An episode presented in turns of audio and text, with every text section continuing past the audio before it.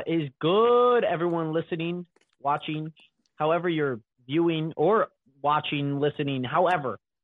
Welcome to the podcast. I'm. It's a pleasure uh, to be on here on the Business Holics podcast. This is my first podcast that I've been like requested, like actually like reached out. So shout out to Eric and Devin. Uh, I came prepared with some stories that nobody's heard on the face of this earth. So you guys are in for some stories, whether that be related to uh, really anything, sports, YouTube, business. I'm here for it. Strap in. If you're in a car, strap in. If you're in a chair, find a seatbelt and strap in because you're going to want to listen to this episode. It's going to be a good one. Yeah, it sounds great. Sounds great. Pleasure having you. So, Thank you. um, so in preparation for this episode, I was going on your Instagram and I was like looking around and I saw this post that you shared about how you had been doing track before. Actually, I didn't know that you've been doing track before, and then you stopped doing track. you had stopped doing track, went to YouTube, which is something new. Can you explain like the sort of storyline? Yeah. So the post that you saw was most likely, if, if I'm recollecting this correctly, it would have been a post about my year seven, kind of closing the chapter of like the seventh year on YouTube. So um, YouTube, I've been doing since 2014, consistently, not consistently, just posting. Just I wanted to make videos, just like any 13, 14 year old did back at the time. You know, I have fans now who are 13 and 14 years old, which is weird to think about now, but they're wanting to make videos just like I was when I was in their position. And it's it's kind of weird how kind of like not the tables turn, but like the tables turn. Where I used to be the guy who was making YouTube videos, who was in school doing my track stuff, and I was the guy making videos on the internet because I was inspired by somebody else.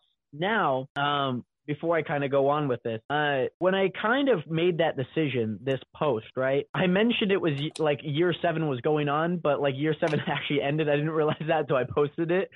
but regardless, the, uh, the the decision to make was just a fork in the road. I hadn't felt like I had gone 100% in on either or. So I had done my two years at a community college. I was going to jump. My original plan was I was going to jump uh, because that's what I did in track. I was a triple jumper, long jumper uh, in high school and throughout college.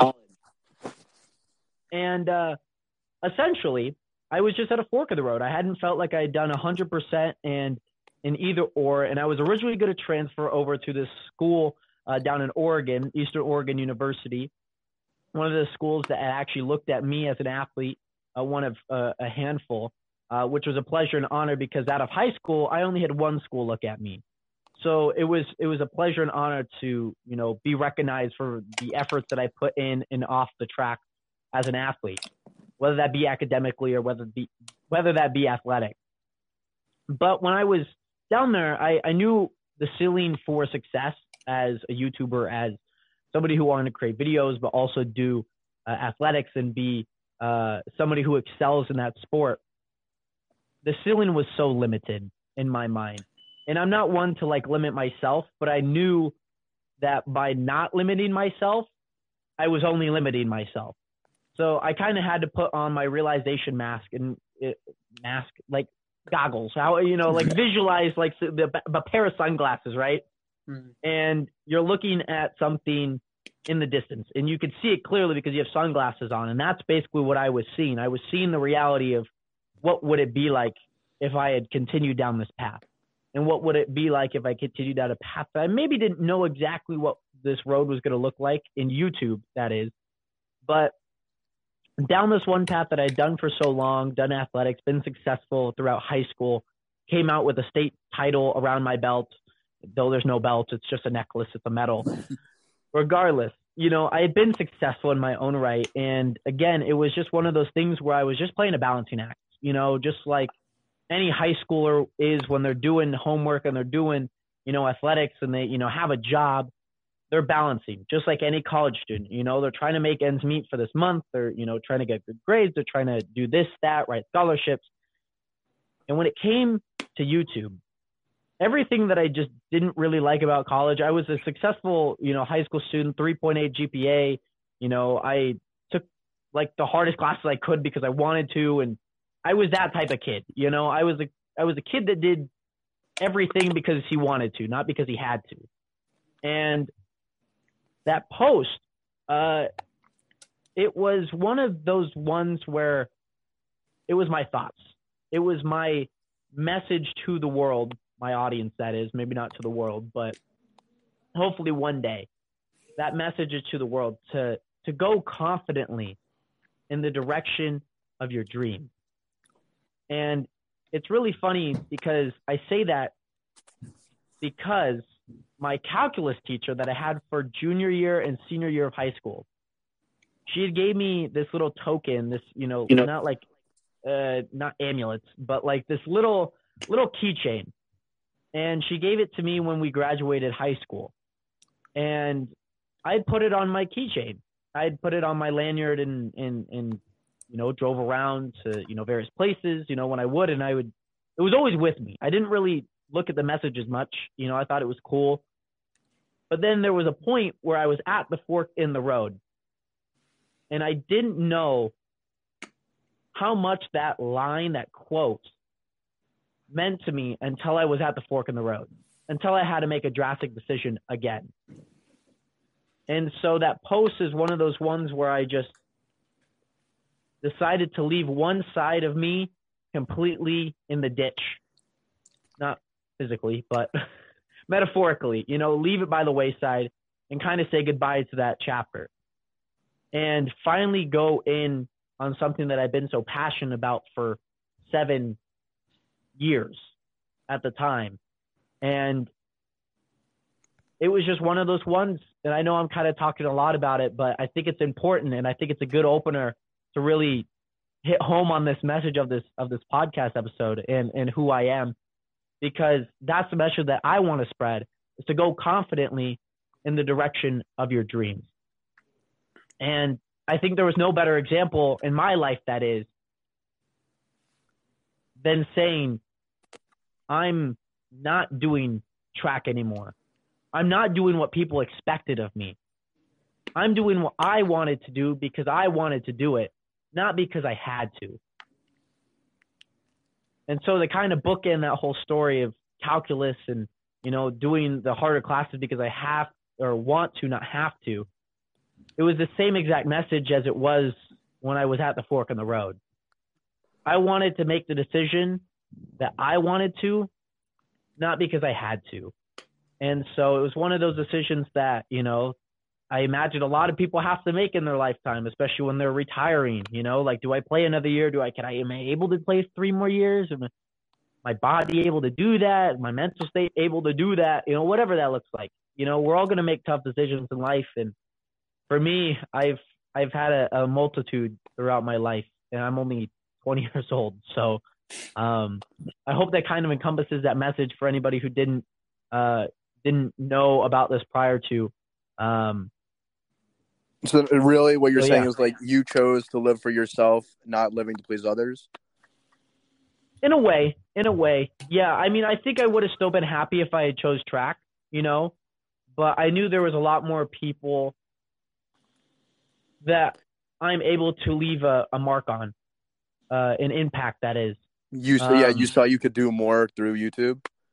Yeah, I saw I saw the ceiling a lot higher when I chose to do YouTube because track as an athlete I wasn't like excel excelling, you know, like I would have done good. Like it would have been one of those things that I would have told my kids, like, yeah, like I did good, you know, and you you know, your old high school mates like, yeah, this guy named Jared, you know, blah blah blah. It's like one of mm-hmm. those. It's like it's not like I'm gonna go to the Olympics and go like get a gold medal, you know, in my first year there. It's the ceiling there was so high, and on YouTube, I I know the ceiling is endless, in a way, you know, and that's ceiling is only set by your standards and your work effort and, and your understanding and your education on this on these topics and your education on the the behind the scenes stuff that are the important metrics and you know delivering stories and doing this that and all that. And that's what I love. I like I'm the type of guy because I was a leadership kid I was like the the that was like the guy. Uh, I was the president in high school. I was the ASB president. I was the vice president. And when I was vice president, when I wasn't really in like the most leadership role, I wanted to know everything. And when I knew everything, I knew I had a good foundation for when I knew I was going to be more of the priority, the the go-to. You know, I, I wanted to know all the names of the custodians, the cooks. I wanted to know what systems are in place and what we could do and what we can't do, and even if it applied to me or not. And so with YouTube, that same knowledge kind of applied, if that made sense. I just want to know everything. and as crazy as it sounds, I just like I really enjoy learning things that I just have no realm or no uh how would you say it? Like I have I have no means to ever go and know that, but I want to know it because you never know if somebody else has that question. so, yeah, it was one of those decisions that you know I just wanted to because I, I knew the ceiling was a lot higher with YouTube. Yeah, I, I get what you mean. I, I know, like, for the podcast, you know, we feel like we can have, like, an impact on a lot of people as well. We got this DM the other day, and it was just some person from Argentina. They were like, "Oh yeah, you know this Business Holics podcast. Like, I'm so glad I found this. You know, I listen to this whenever I'm like binging this whenever I'm cooking. Like, you know, whenever I'm doing this, I'm doing that, and it's just has such an impact on me because of you know just hearing these people's stories, things like that. So it's like I, I feel like it's really cool to see the impact, and it like pushes you to keep and striving forward and like keep going. I guess so to say. Yeah, and I think the one thing about YouTube is you could always get better. Like always, there's always a better font. Yeah, with every single video you make, you get better. Right. Yeah. There's always just one little inch that you can improve on, and you continue to improve on it. And you just don't know if we're if we're climbing Mount Everest or we're or we're like climbing to Jupiter. You know, like we have no idea where we're yeah. climbing to, but you, you, just know that. You like, ever go back to your first video and you're you just look at how much progress you've made since then? Because I know, like me, Devin, and I, we, we watched our first episode I think the other week, and then we were like, "Oh my god, I can't believe we sound like that." And then yeah, and then you just keep going, and then you're like, "Look where we are now." And then six months in the future, we're no, we're, we know we're going to be that much better. And then another six months in the future, we know we're going to be that much better. Like one hundred percent. Mm-hmm. And I and I feel, and I don't mean to interrupt. It's one of those things because back then, six months ago, eight years ago, you know, however far it goes back for from the beginning of your journey, you were you thought you made the best thing ever, and then come to oh, find yeah. out, uh-huh. I thought episode one was the best thing in the, the world. Thing ever. Yeah, it's, it was so it's, bad. It's phenomenal how it works. it was terrible. I we. I remember Eric and I had this one like we were just like on the phone one day. We were like, "Oh, you know what? Let's check out our first episode." And Eric started to play, and I was just like, "Shut it off! Shut it off! Like I don't want to hear it." It was, it was so. no, like, at the time though, I had thought that time, was like the yeah. best thing I've ever heard we were ever. Living it. I was like, yo, we're making it big in the podcast industry after this episode. I still remember filming it. I, I thought it was so great. And then you look back and you're just like, wow, that was like. And I remember a lot of the YouTubers that I watch too do like the same thing. They're like looking at like like reacting to my first video, like reacting to a video from a year ago or whatever. And it's just them like laughing at their old selves because it's just like right. It's funny to see like the reflection and like how you've grown and changed and how you have a whole new sense of awareness. Yeah, and I think and I think you just grow as a person throughout the process, you know, mm-hmm. managing things that, you know, are behind the scenes, managing things on camera. You know, you get a you become a better talker by doing certain things. You become a better producer if that's your job, you know, and you, you just understand more and more about yourself and what you're capable of. And I think it's a powerful thing.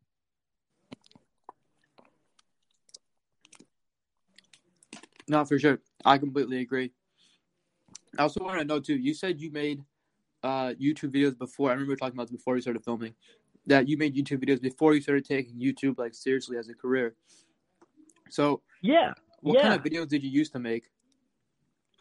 So I guess I'll kind of pinpoint the time when I kind of took it seriously. So it was is pretty much like last year, last June, June fourth was the day that I made the announcement. I believe so. Um, June fourth or sixth. It's one of those two days. I just like put out a video like making the biggest decision of my life. That was when I kind of was at the fork of the road, made my final decision, if that makes sense. Mm-hmm. Kind of harping back on what we talked about earlier. But um, the videos that I so my first video was a GTA 5 video. Um, it I made like the thumbnail on my phone, my iPod at the time, wow. and I like I recorded on an iPad. It took like 36 hours to upload onto YouTube and it was a nightmare. It was just honestly a nightmare. And like the video, like it's super fun to watch back. You know, like I watch it back here and there, like you guys mentioned yours. But the the content kind of circulated between gaming and then like a year in, it was vlog type, and I did like 108, basically two years. I think I did like 100, like 27 straight Sundays in a row Dang. of just vlogs. And that was just what I did. I just continuously did vlogs every Sunday for two and a half years. And, you know, I, I, I looked up to VanossGaming at the time. I looked up to Roman Atwood. I looked up to Casey Neistat growing up and just always kind of wanted to push the needle further as me as a creator. But I think the one thing when it comes down to being a creator, and I, and I have to attribute a lot of my um, knowledge and, and wealth um, is just understanding of YouTube to uh, Airac and a lot of his team at Creator Now, the program, the program that I've been a part of for the past three seasons, as well as just other stuff. You know, like when you kind of become a little bit more aware about these uh, tools and metrics and things to look for in thumbnails and titles and how you're coming up with ideas and basically the entire bubble of YouTube, you become a lot more aware of like what you've been doing wrong and you kind of just like minorly correct it over time. You know, it's like think about it like a, an injury, right? You know, you have like an injury uh, in your ankle. You know, you're not going to be at full speed. You're not going to be at full health right away after the injury. You know, it takes time to recover. You know, you're making little adjustments, strengthening it. I know I'm kind of talking about athletics, but it's that kind of same philosophy. Just because you you build a little bit more foundation, you build a little bit more resistance to a lot of the things that you're doing wrong and like especially like if it's like an adjustment in your shoulder and you know you've been like slouching for the past like two years you know it's going to take time to bring the shoulders back you know? And so it's one of those things that just takes little minor corrections over time and a little bit more realization that you are doing things maybe not the best way not wrong but you're not optimizing it for the best potential. And that journey through gaming through vlogs and the mix of both on like the same channel it, it's it's a recipe for disaster if you're asking me. Um it's not something that at least like the youtube algorithm likes. Um but certainly it's something that i imagine maybe exists on a different planet. Who knows? No, I, I get that especially because I remember when we uh when we had started the business holics and stuff, and Eric started posting on Instagram for the first time on our account. Uh, Yeah. I was pretty like, I was pretty clueless about like the function of hashtags, for example. Like, okay like I knew what they were just from like social media memes and like things like that, but like I'd actually understood like I'd actually understand how they worked, and I was like, why are we putting hashtags? And so then yeah, I kind of like started researching into that a little bit more, and just like I think that also comes like deve- just like development of like your content as a whole. Like I feel like as you start to make new content in a specific niche, that you start to understand that area better, and how you can sort of like optimize your performance in that area. If that makes sense. Yeah, one hundred percent. Because you know you become a master at the craft. You know, like Mhm. what I like to say. You know, I'm gonna bring it back to sports because sports does mean a lot to me, and it and it's it's where I've kind of carved my my uh my Mount Rushmore as a human, right? And sports, especially like triple jump and long jump, it's one of those things that you master over time. You know, like anybody could run the 100 meter dash and somewhat be good at it, but then there's that level where there's like a threshold where you kind of actually need to know a little bit more than just like sprinting and running. And so it's like think about it where the boys become men. It's like that line. It's like okay, like are we taking it, you know, like just for fun or are we taking it seriously? And it's one of those things you just learn over time and optimize and, and uh, routinely. You condition yourself to just know like oh, like this is the way. Like I I could diagnose this issue, I know how to get it or I know what I'm looking for. I know how to, you know, go out and get it with a hashtag or a post or like a, a comment or anything of that. You know, you just learn and learn and learn and learn. And it, that's the beauty of content creation because you just learn. And that's the greatest thing anybody could ever have in their back pocket is the ability to just learn, whether that be through talking and practice or whether that be through listening and observing. It's the best thing in life. So then, how did you know that you wanted to go into YouTube and like take it more seriously, especially if you had been sort of eyeing track, like you've been doing track for a while before, and you had the opportunity to go to a different college? What made you choose YouTube? Great question. I kind of I kind of hinted at it a little bit earlier. Mhm. The one main thing, uh, it was more of a deterrent from track than it was like a pull towards YouTube, if that makes sense.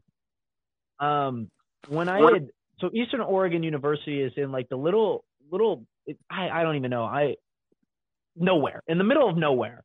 There, I do DoorDash as my main income um, as of right now. Um, I also uh, do a lot of Twitch live streaming. That's also a pretty good income, and YouTube. You know, soon to be this year. But the one thing was, I wasn't going to be able to do DoorDash. Streaming was going to be very minimal, and excuse me, my my income was cut off. That was simply it. Like it, my income was cut off. There was different ways that I might be able to do income, but then that took time from the things that I really wanted to do. Um, and I I had gone down for a visit down to Eastern Oregon University. The coach had uh, set me up with one of the radio uh, people that runs a lot of like the TV TV stuff for the the college and um, a lot of the radio for the college. And it was it was something that I you know like I interest me like radio stuff, broadcasting stuff because um, it was still in my realm. You know, it wasn't like I went from like like content creation to like being a barista. You know, like I didn't like just totally flip flop. But um, I'd gone down there. I had gone down there for a visit. It, it was a great visit, regardless. But the one main thing was just because the financial, like, and, and I knew that like I wasn't going to be able to do the videos that I wanted to do, and really wanted to like excel in. Like, I wouldn't be able to feed the entire homeless population in my city in Spokane if I'd gone down to Eastern Oregon University. Like, it is just not possible. Like, I wouldn't have any money to do that, um, as well as probably enough backing from a lot of the supporters. And it was just one of those things. Like I, I've done a lot of videos, and like the videos that I made within the past six months, I'm just super proud of. And it's one of those things, especially when you have a group of close creators in your circle. Uh, it's it's nice because you learn from others' mistakes, you learn from others' uh, successes, and you could apply it in your own way and that's the one thing like I like track is uh, it, it's a team sport but you also compete as an individual. And you know the environment's always nice. The workouts are always nice uh, at least in my opinion. But it was just the the pull um, the deterrent from track you know? I knew that the ceiling again this is kind of the hinting back the ceiling for track was so small it was so it's just so small compared to the, the the ceiling of of YouTube, you know. And I uh, I didn't know what the light at the end of the tunnel. I didn't know how far it was. I didn't know what it looked like, but uh, I kind of knew what it looked like for track, and it was just one of those things. I put on my sunglasses and looked at the end of the road and realized, damn, I see what I'm in for. So then I just took the glasses off and went for something that I that I hoped and dreamed of. You know, I'd I'd watch Roman Atwood um, for years, and you know when he gets like a whole bunch of PO box gifts for Christmas, and when Casey Neistat opens up boxes that fans gave him, I'm like, damn, that is so cool. I'm like the kid in uh you know I'm the I'm the five year old kid at like a hockey game just watching all the professionals skate around. I'm like, wow, that's me, but I'm 15, 16, and 17 years old yeah. looking at YouTubers. because you realize like the community you could build, I guess, like how big of an industry yeah. YouTube is and how many successful people come out of it. Yeah, I, I, I think I, I I realized early on that the pool of successful people is small compared to the amount of people that are in it is in it. Mm-hmm. Um, Spokane and relativity is like I'm a large fish in a small pond. A lot of these creators are big fish in a very, very, very large pond. You know what I mean? So the compare and contrast of that chi square is like it, it's one of those things that I knew that I was again that ceiling. Like I knew what I could I'm capable of because other people have done it. But am I capable of doing that? And that was the challenge that I really wanted to embark on as a creator because I don't know what that looks because like. if you, you never know? start, you'll never know. Yeah. Yeah, I, it's one of those kind of mentalities, you know, like if I don't put my foot on the gas, I don't know how far I could go. Right? Yeah, like that Wayne Gretzky quote, you miss 100 100% of the shots you never take. Yes. Yeah. Eric always as, as cliche as it is, it is true. So yeah, that was kind of that's kind of the main reason why I didn't go towards track, just because I knew the there was there was brighter pastures on the other side. And then about your content too. I was watching some of your content and I was like, I saw the video titles and I was like, this kind of reminds me of like Mr. Beast stuff. And then I clicked on a video and I think it was like you sending your uh like your subscribers to the moon, and you mentioned Mr. Beast in there, and I was like, oh, that's kind of funny. Yeah, so that's an old video. That wasn't even like a, Yeah. I, I don't even think that's like a great video, but I appreciate you watching it. um, it was one of those things like I, just I just I, I I've always been an ambitious person. I've always just kind of done things because I really enjoyed them. Like I don't do a video idea unless I enjoy it. You know, it's one of those things like if you don't enjoy working, you know, at, as an engineer or like a, as a marketing agent, you know, you don't enjoy that, like why do it, right? So like, Yeah. like the same thing kind of applies to a lot of YouTube, you know. And I'm sure you guys know if you didn't enjoy doing podcasts, you wouldn't be doing Yeah, podcasts. like, I don't, I don't know. right? I've looked at some of your videos. I looked at some of these videos. I'm like, how do you enjoy this? Like, I, I looked at the video title. It was where you listen to the same song for 24 hours. Oh, yeah. what a great video. What a great video. My goodness. The video itself isn't like super great because you know, you learn, you you learn and you uh optimize and you adapt, right? And that was over a year ago, right? But regardless, like I I mean like I I let it go, let it go. Like I listened to it for 24 hours straight. Oh God! Out of all I mean- songs, that that I mean, Wait, you was just listened to Let It Go? Oh my.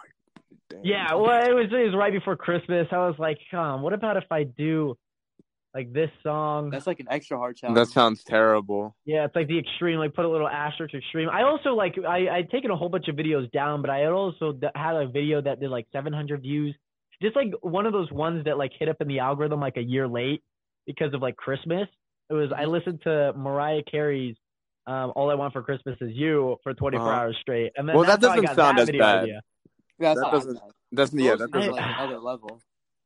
I I I would probably put like Let It Go at like a 9.5 scale. I'd probably put Mariah at like an 8.7. You know, they're both not the greatest songs to listen to, but if I had to choose, I'd probably choose Mariah because at least at least both songs at the beginning have like a 20 second intro that's just like super like boring, and I'm like, okay, this is my time to breathe. Like, I'm able to just like chill out and hear myself think. Oh man, but you know, you you learn and adapt, and I I mean, I imagine I'll probably do that video maybe for like a week or something, you know. You sound like someone who would do like one of those videos where it's I stayed up for 72 hours straight challenge because that seems, sounds like something you would do. Is it so funny? Is it so funny to like? Did you say stay up as in like stay awake? Yeah, for 72 hours straight. Let me let me explain this to you. So, I just uploaded a video today, Uh-huh. uh, less than three hours ago. Um, I know this is going to be out in the future, but regardless, sorry if I spoiled this for anybody.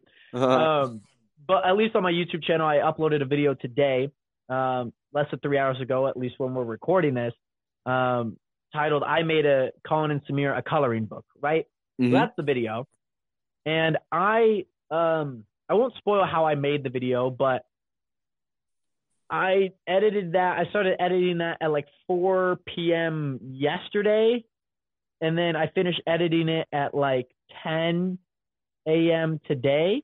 Like I've been just editing straight that entire video from start to finish. It takes that um, long. I'd- Jeez, I'd that is- also I'd also been up since 11 a.m. since yesterday, so I've been up for more than 24 hours. Um, what would be the turn? 24, 25, 6, 7, 8, 28 hours so far.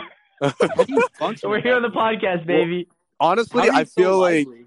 well, yeah, I don't know. It makes because I feel like the the downside of being a content creator, it's like a twenty four seven job. Like there's always a deadline you have to hit. Oh yeah, you have to edit this. You got to get this out now. There's a post I have to hit. Yeah. There's been uh, this update that just came out. Oh, I have to talk about this. You know, it's like it's never ending. I guess, and you really have to love it. That's what I've seen. You're in a you're in a revolving door of information and of content. Because there's Yeah, always something to like do. It's like a never ending to do list. Yeah, yeah. It's it, it's one of those things, especially if you're you know very very focused and hyper focused on one thing. You know, it it it it, just it feels like a fire hydrant, you know, right in your face.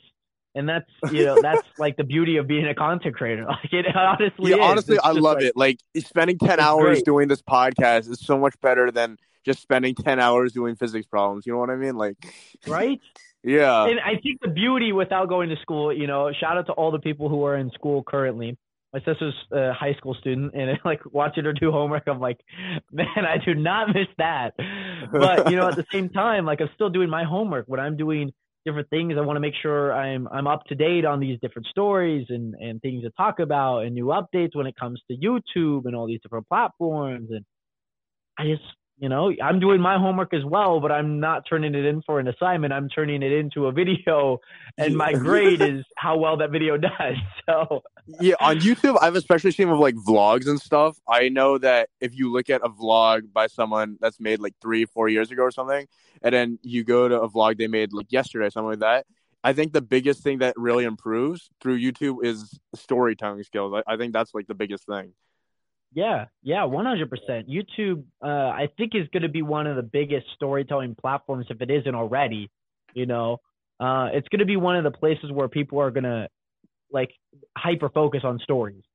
Um, and I, and, and I don't mean stories as like Instagram stories. I don't mean it by that by any means for anyone listening. Yeah. Just to clarify, it, it's one of those things, you know, in, in ingrained in the content, you know, and learning like different things about story writing and uh, storytelling and how to convey that and modes and transfer uh, transportations to make that process you know available for people to understand and how to do that. And i would i wasn't i'll admit like i was not a great english student in high school. I wasn't like the i wasn't like somebody who was like getting a's on every single poem that we wrote you know? Like i was i was satisfied with like a b if if that. It was just one of those things i just wasn't great at or like more or less like i we took literature. I took literature my senior year of high school, and we would go through different types of things of like, what does this passage mean? I'm like, I don't know. Like, I just have no, have no clue. And it's like these different motifs and different uh, themes that kind of, uh, you know, transform itself throughout these paragraphs. And I'm just like, frick, I have no idea. But it was one of those things I would, English was my worst subject compared to all the other ones. And now I'll never forget it. My dad said this to me. He's like, no matter what, no matter what subject you're good at or bad at, if there's one subject that you're going to use every single day of your life, it's English. You know, no matter if you're typing, no matter if you're writing, no matter if you're listening, no matter if you're speaking, you're always using English in some way, some fashion. And it's weird because it's so true. And when I kind of felt that philosophy, or at least that message um, upon me, I was like, you know what? Like, why not just get good? You know, like I was always good at public speaking. There, I had strengths in English, right? I had strengths within the English barrier, uh, the the contents of subject. I was I was good at certain things, right? I was good at like you know script writing. I was good at that. You know, I was I was good at like writing things. But I wasn't good at diagnosing things. So when it became like coming a YouTuber and going through like Creator Now and a program that I think a lot of people should join if you guys have the, the money to. $250, literally to kickstart your, your YouTube channel. Literally, literally. But regardless, um, I had like gone through uh, Eric's course through season, season three, and I was just like, damn, like storytelling, storytelling, storytelling, and uh, it was just one of those things that we kind of like uh, hid under the rug almost, you know. But it was one of those things that we kept kind of coming back to in a way, and I like, if you're ever wanting to learn anything about story writing, listen to the closer look. They do a lot of video essays talking about uh, movies, talking about TV shows, talking about things in these stories that are done well, done really bad, and why. And it's great. I learned so much from it, you know, from story writing, from character building, from hero arcs to villain arcs, from um, the hero's journey to the wants and needs, the dread, and so much stuff that you could just apply into YouTube videos in such a subtle manner that just goes over people's heads because it's just entertaining. And I don't want to take away from anybody who does this super well or even my content, but there's always like a reason when you know a lot of these things. There's always a reason why people do this. There's a reason why people put these little bits in. There's always a reason. But the one thing that bad storytellers do is unmotivated reason. And so harping on YouTube, I'll put this in YouTube terms. So like let's say like you're watching your favorite YouTube channel. Let's say it's a vlog channel, right? Mhm. they start doing like a, a like boat reviews. Like what's like what like they're doing general vlogs like at the mall, shopping, U-Haul or not U-Hauls, but like clothing hauls. And they start doing boat reviews, right? Unmotivated reason. Like what's the reason for that? You know, if there was like a strong extenuated like fade between the two, I'd understand. But it's like that's the one thing bad storytellers do is unmotivated wants and needs and reasons for them. So if you're ever storytelling, you know, if you're ever storytelling by any means, understand that wants and needs are the biggest thing that you could ever have in your story because it creates so much stuff off of it. It's like the trunk of the tree, right? I'll, I'll say it as that because there's different branches, different leaves, etc. I don't know where Yeah. this all stemmed from, but I just I, I I feel like I needed to say it because I think it's super important, especially when it comes to YouTube.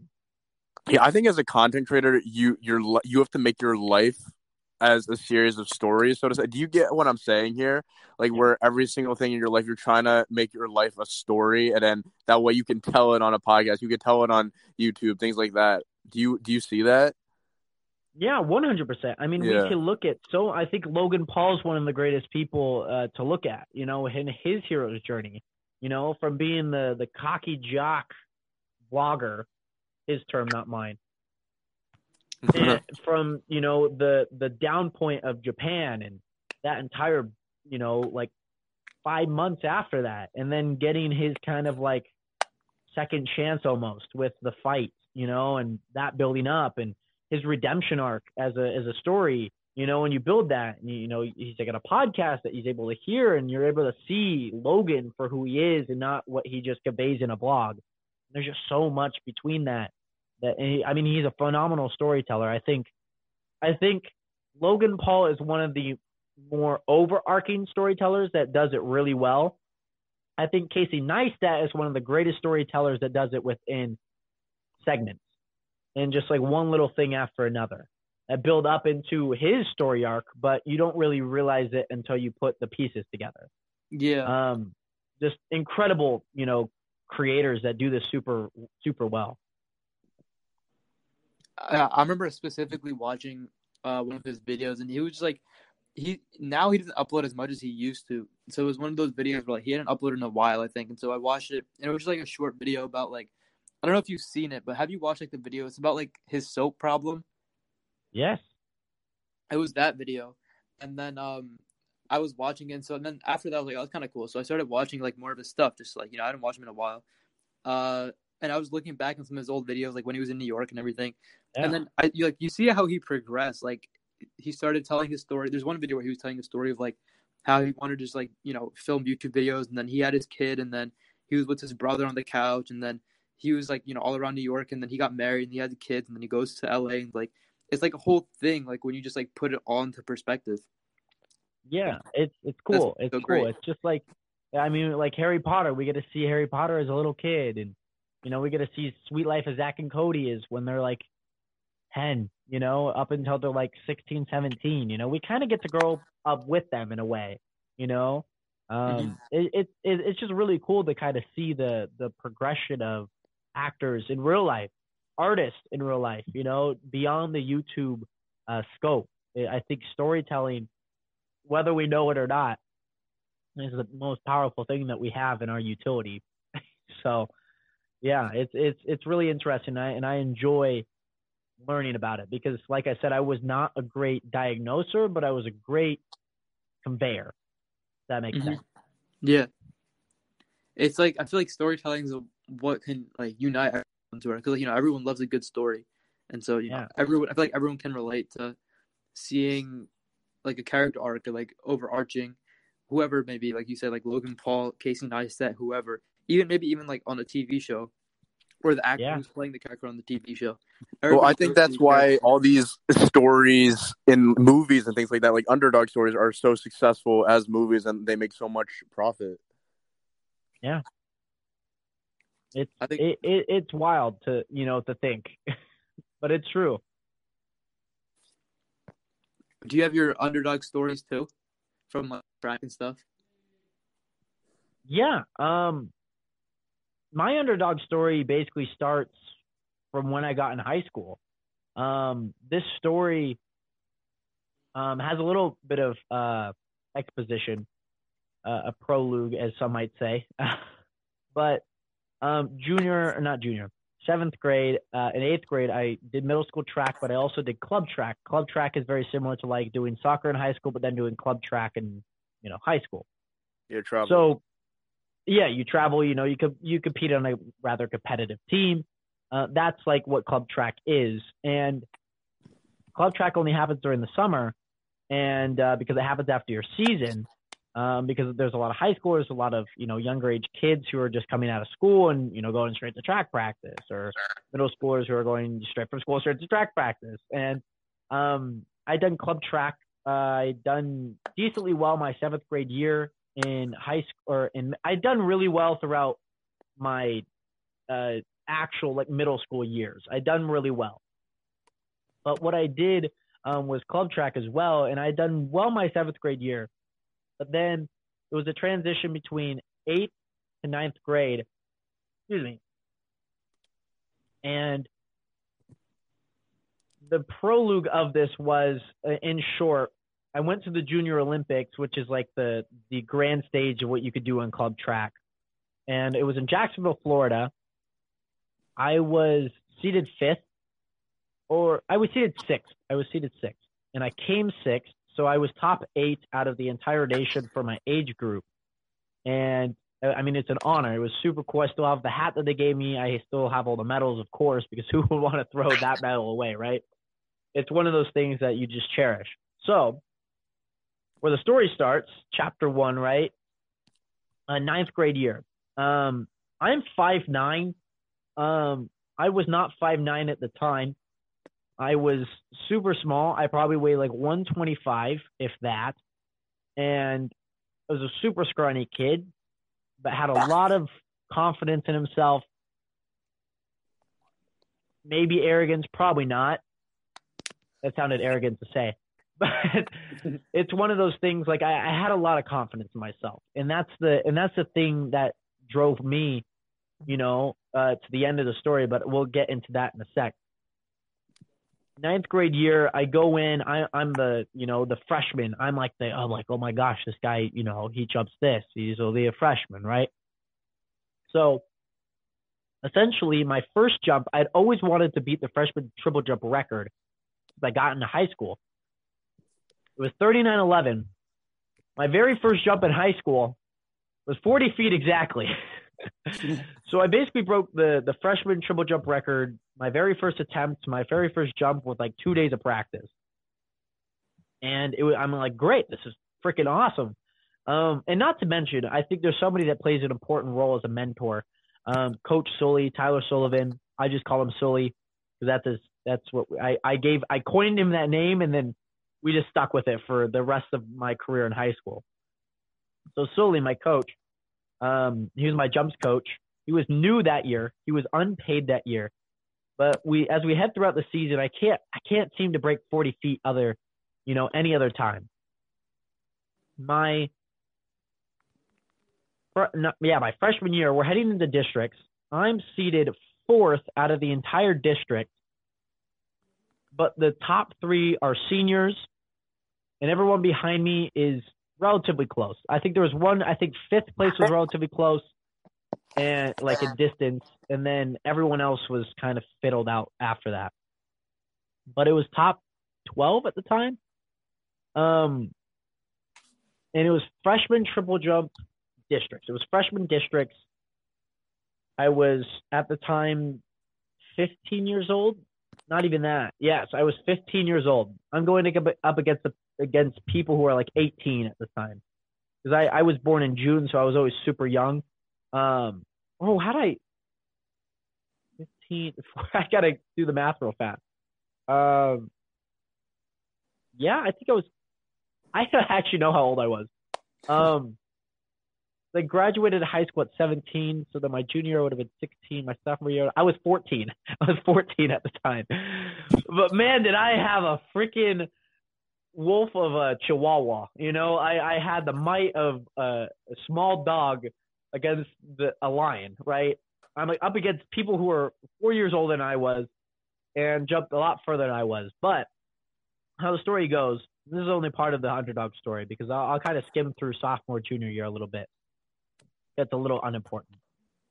But the underdog side of this story, of this first segment, was eight go to finals.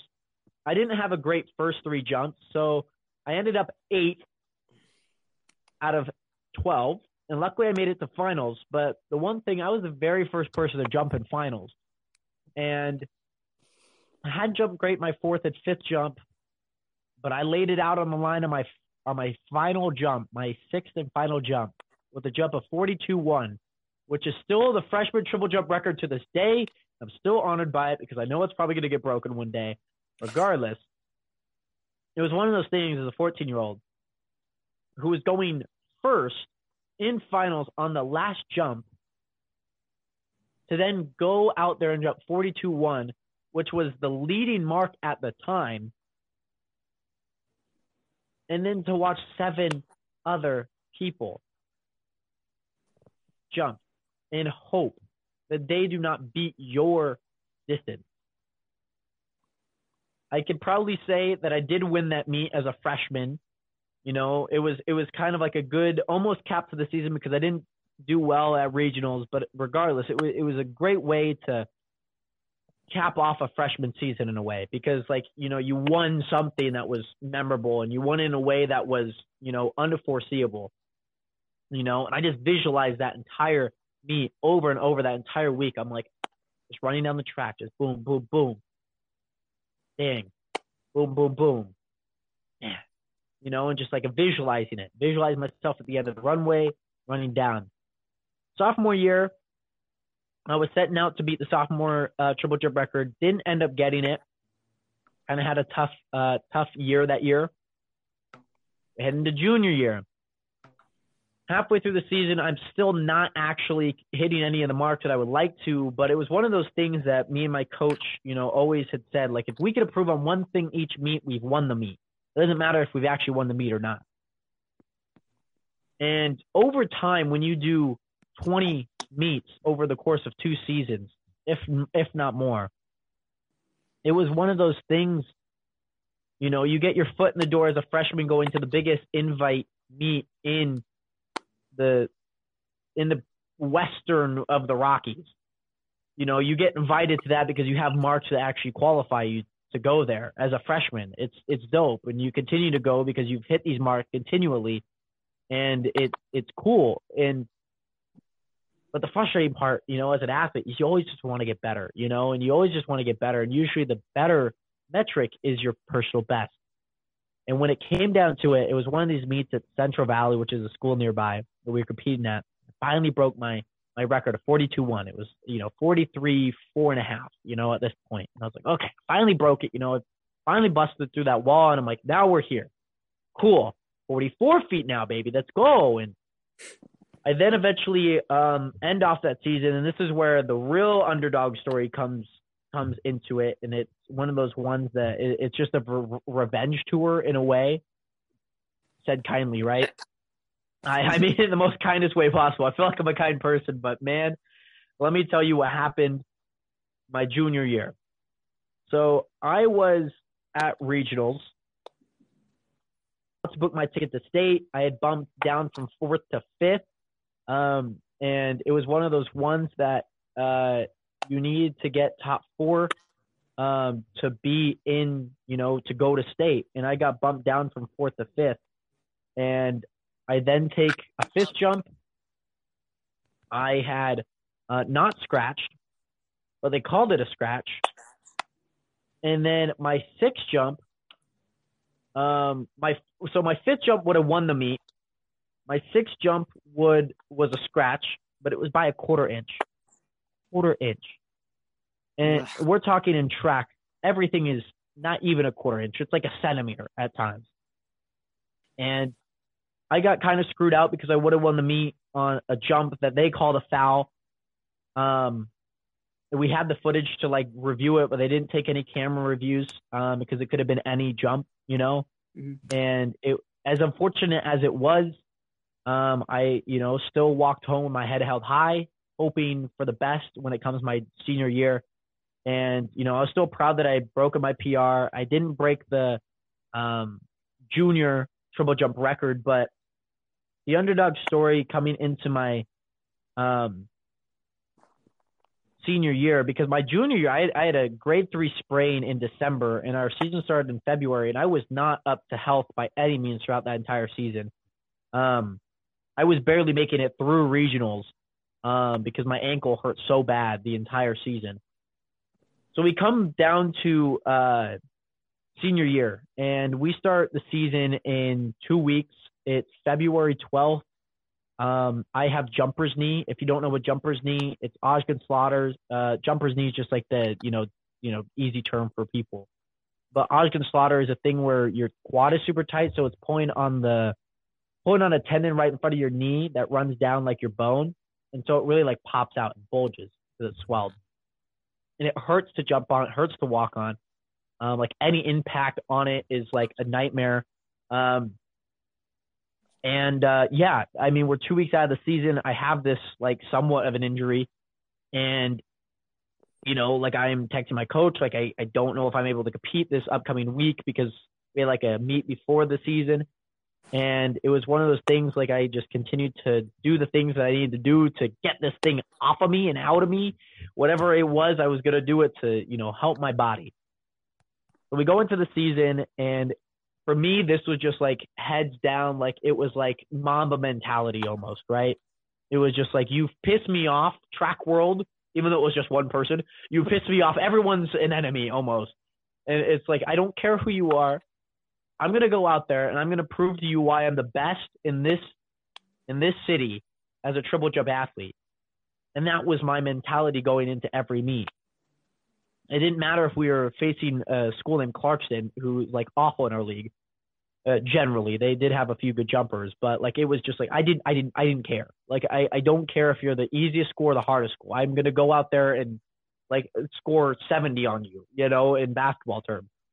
And it was just one of those things, like going into the season as you know, like somebody who's, you know, had victories, had losses, and pretty bad losses my junior year to then go on to my senior year and come in with an injury just like I had in my junior year.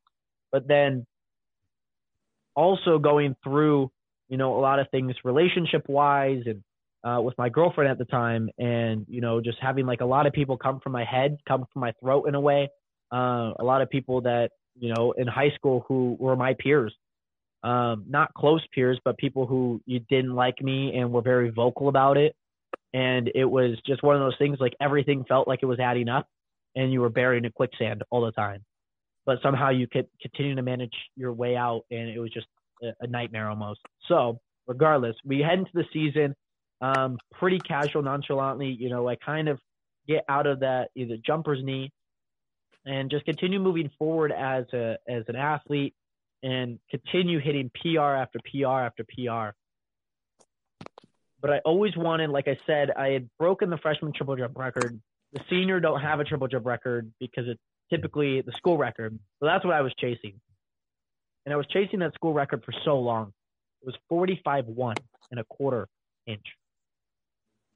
It was actually just 45 1. There was no quarter inch. But I, will mention a quarter inch after the fact. It was 45 1, right? 45 1. Pretty far. Jerry Claridge, shout out to Jerry Claridge. 1996, he broke that record. It hadn't been broke for 23 years. And I was destined to be that guy to do that no matter what. I was going to be that guy. And, you know, with a lot of different variables and different things, it was the very first meet. We're at the Howard Dolphin Invitational over at West Valley, our rivals, where I actually broke the freshman triple jump record surprisingly. It was one of those days, you know, and you you get to jump and hit 45 4. And it wasn't like a fantastic jump, just like my 42 1 was it when I broke that. But, you know, they measure it out, and I'm like, wow.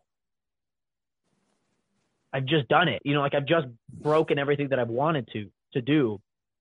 And so we go out through the season at like 45 4. And then it comes down to our district meet. I jump 45 5. And then the next jump right after that, I jump 45. So I jump 45 5 and a half, and then 45 six, like literally back to back jumps. And so I've not only broke the record once on the same track, but then twice on two jumps on the same track, but on two months completely separate. And then, you know, we head into regionals as per usual. Uh, and then we also head into state. And so, so where the story kind of gets somewhat confusing, bear with me. I'm going to try and explain it in a way that makes sense. So there was this guy this entire season. We have like a whole, you know, catalog of athletes that are in your in your uh, classification. We're two A, and there was this guy named Nick Jenkins, and he jumped like once at the beginning of the season, done pretty well. Didn't jump for the rest like another month because he had hamstring injury, and he jumped like 48.10, which is by far more than I could have ever jumped at that time. But I, god damn, did I have the confidence of a chihuahua barking at this humongous wolf and this lion. I did not care. I was gonna go out there and still try and beat him at state, and it was like a do or die like type scenario almost. And that's how I always thought about it. It was like I was gonna beat this guy no matter what. Like I'd always see his name, and I like I was number one in the state for a while, and then like somebody overtook me, and I was pissed off, and that only put fuel on the on the fire, right? But come to know about it, I didn't know that he had a hamstring injury, but what happened was at regionals for their regionals, he had made it out, but the reigning state champion Brian Tavera did not make it out. And so like it's it's you know, it's kind of like a catch 22. You know, I'm glad that the reigning champ's not out who jumps 46.10. But now I have this guy who jumps 48.10. And so the story kind of gets muddled because um, it was just this random, like, it was like May 22nd, 2019. My dad had sent me a text and been like, you need to refresh, like, the athletic.net, like, uh, sheets, like heat sheets. And he says, like, Nick Jenkins is not jumping at state. And I'm just like, what? And I was like, did you see when this was updated? He's like, it was updated two hours ago. And I literally probably crap my pants. like, you know, you kind of get giddy because you're like, oh crap, like now I'm gonna go win, almost because I was like foreseeable. I, w- I was the guy. Like there was nobody close to like what I could jump at the time. But the sucky part is when somebody leaves, somebody comes back in. And who came back in was the reigning state champion, Brian Tavera, who I knew was capable of jumping further than what I was though it wasn't as far as Nick, I was still reluctant because I knew I could probably jump 46 over than I can jump 48, almost 49. But regardless, uh, he didn't jump well. He jumped like 42, like 10, like not even great. So he was in the first flight. Uh, and essentially he he had done the clap. So you know, like when track athletes say like get the clap going, it consecutively gets faster as you go. And he had done that his very first jump, his best jump of the day uh, and prelims. And I don't like doing that. I like my rhythm. I like my routine. I don't like it when people do that. And so it was one of those things, you know, done well with the clap, and I and I knew that. I knew that he had done well with the clap, and didn't do any anywhere remotely close to what he had done uh, without it. So as we head into finals, um, I was seated first, so I was I was in first place. Um, I was going to win if like everything stayed the same. But as we continue to go, I have a few good jumps, like 44 9, like not too bad. I kind of move back up into first, you know, after, you know, like I kind of solidify myself in first and uh, throughout my prelims, you know, go into finals in first. But the second competitor was Brian Tavera, half an inch right behind me. I was at 44 9, he was at 44 8.5. And it comes down to our fifth and final jump. So, how it works again is you go from top eight make it out of 15 in this case. And what happens is the eighth place goes first and then backwards. So it goes backwards, right? So the furthest jumper goes last. And so you keep that coordination all the way throughout. So it doesn't matter if somebody beats you in like jump four, they don't just magically get a different spot. And so this entire story goes down to two jumps. My fifth jump, which is the more important one in this case, I had scratched. I had scratched that jump. Regardless of the mark, I had scratched it. I don't know what it was. But I knew that everyone else at this point has one more jump. There's nobody that goes after me once it's the final round, which is the sixth round in this case. And my oh my. Everyone does the clap because it's their final hoorah, it's their final jump as a collegiate a- or high school athlete. And guess who does the clap? Brian Tavera. And on the sixth and final jump, he jumps 45 1. And I didn't know what it was. They have a reader board at the end of the screen that they type in, but that's usually delayed.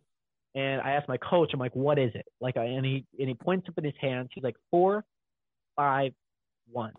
I'm like, okay, that's what I came into the meet with. And I know he has no more jumps. But the thing is, I only have one more jump. And I've jumped 45 and miraculously, I, I trust my mark. I don't change it at all. I was I was running the risk of scratching again and losing the meet. I was like legit risking it by not moving. And so I don't move my mark. I don't remember if anyone told me to or not, my coach, because it was only me at state. But going throughout high school, being one of the taller long jumpers and being one of the shorter triple jumpers and you know being younger than anyone else you know that you're competing against and you know not having the marks against somebody who is you know more flaw flawless at the sport and at this event than you. But somehow you still find a way to win no matter if they've had better marks in past. My coach has always told me anything can happen on any given day. And that was something that stuck with me and still sticks with me because anything could happen any given day.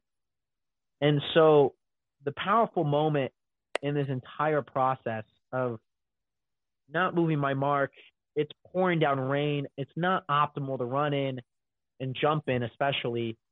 It it was surreal because running down I, I took a god awful time back there just like mentally preparing my mark, just like I was when I was a freshman, trying to visualize what this jump's going to look like. It was just one of those things I, I backed up like I normally did. I got my normal, you know, I did my normal gallop penultimate steps in the beginning, my gathering steps, and I'm running, running, running, running, jump off the board, jump into my second phase, jump into the sand. And I crash right into the sand. And I get up, and I've never celebrated in my life. I don't do the like, let's go or anything or anything of that, like to hype myself up. But this one time felt like it was the most appropriate time to do that because I felt that jump just leap and bound and land into that sand and I knew I had won. I just knew it. And so I got out of that sand and just threw it on the ground and said, Let's go. And I just got out of the pit and just like hoped. And all hope was lost for a half second. I go back and they have the foot markers that are like the big red on this on this long measuring tape. And I go back and I'm like, because it was further into the numbers, and I was like, "There's, I like, I didn't beat it." Man, he flips the tape over, and I see 45. And he's on the north side of 45. He's deep into that 45, and I'm like, "Oh my gosh, I've just done it."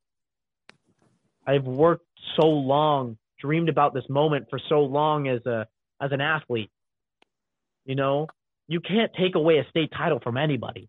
You mm-hmm. can't. And it was one of those moments like it, it didn't hit me. It just felt like another meet. Like I stood on top of the podium, you know, congratulated everybody. Me and Brian, you know, you know, he was the reigning state champion. He's had his moments, so he wasn't like too bitter as I can imagine some could be. You know, but I I I hugged the man, said good shit, apologized for the French, but it was just one of those moments that we just we hugged it out. I looked at the mark and I was like, damn, I did it, you know? And go back. We we you know get called out to go to the medal ceremony. I stand on I stand on the podium proud, and it just didn't hit me. It didn't hit me until I was graduating. And we do these uh, senior superlatives, uh, similar like accolades, not superlatives. We do these.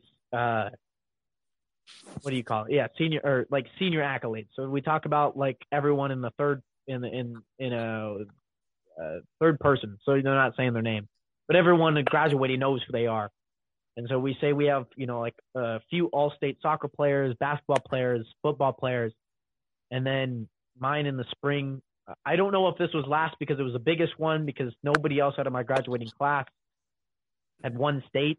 So I don't know if it was because of that, as much as I would like to think of, but it was one of the later ones regardless. It was the last thing that they mentioned. And it was just one of those things when you're sitting about to graduate in front of 2,000 people. And they mentioned we had a senior who broke a 23 year old record and won a state title. It just, man, it was just one of those moments that you just dreamed of as an athlete, watching shows, watching, you know, different programs that have those athletes that just rock. And you see it all the time. You always wish to be that one kid. You know, you're the five year old kid sitting watching that hockey game and just being, wow, I want to do that one day. And when you finally are that person who did that one day, it means a lot. It surely does. It's just one of those stories, underdog or not. it's one of those stories that you're never going to forget. And I've told the story handful of times. I don't think I've ever delivered it as much as I have now. I'm a little emotional after saying that story because it does mean a lot to me, kind of looking back at it. But that's my underdog story. It's one of those things. Don't don't matter how tall, how skinny, how big you are, if you're willing to put in the hard work, it doesn't matter how far the talent takes you. And I was willing to put in the hard work for four, six years of just grinding and perfecting this craft as a as an athlete and chasing something that I've always wanted. And when it finally came time that that thing was accomplished, I didn't know what to do. And that's that's just a story for another day. Um, but it's one of those stories that I, I will live to tell for forever.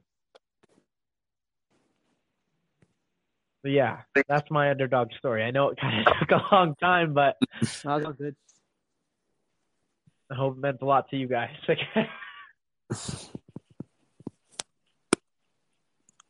inspiring that you know you had this whole journey of going from break, wanting to break school records, eventually breaking the school record, and then as a senior, and then you know the the feelings that you get when you're in the bubble and then standing on the the platform receiving a medal and stuff. You know, like you said, it's just a whole arc. It's a whole arc of development and accomplishments, and I think it's really great that you shared the story with us. I think a lot of our viewers will be able to relate. Mm-hmm. I'm glad. I'm glad. Uh, uh, man, I should have brought some tissue. I didn't know I was gonna. I was gonna. I didn't know I was gonna well up here. I didn't know. Uh, you know, uh, California needs me right now. God dang. Goodness sakes. But I mean, it was one of those stories like I'll, I'll be able to tell forever, and hope I'm able to at least express that inspiration and uh, that story and impact onto anyone listening because you just never know. That's the beauty about YouTube. That's the beauty about anything that we do as content creators. Uh, we never know who we are going to impact and how we're going to impact them and to what extent that, it, that impact looks like. So it's just a beautiful, it's a beautiful thing. It's a beautiful thing. Sounds great. Eric, do you have anything more to say? I think I covered all my questions. Yeah, basically. Alrighty then. Sounds good. Thank you for coming on. Really appreciate it. Ah, thank you guys. I, it's been a pleasure talking to you guys about stories that have I haven't been able to share, and most importantly, uh, with you know the help of you guys, at least hopefully this message of going confidently in the directions of your dreams uh, is resonating uh, across anybody who's listening right now. Uh, shout out to Eric and Devin uh, for inviting me on. Uh, great guys. They're on to something. So continue listening to them, continue supporting them, and make sure you keep being you. Do what you Oh, want yeah, to, not because you have to. Make sure you guys give them an Apple review. It helps them reach more potential audience members, uh, and as well as new guests. And Exactly. also the message that you guys heard on today's podcast could potentially be reached out to more and more people by just leaving a review Mhm. on this podcast. That's So cool. shout out to you guys.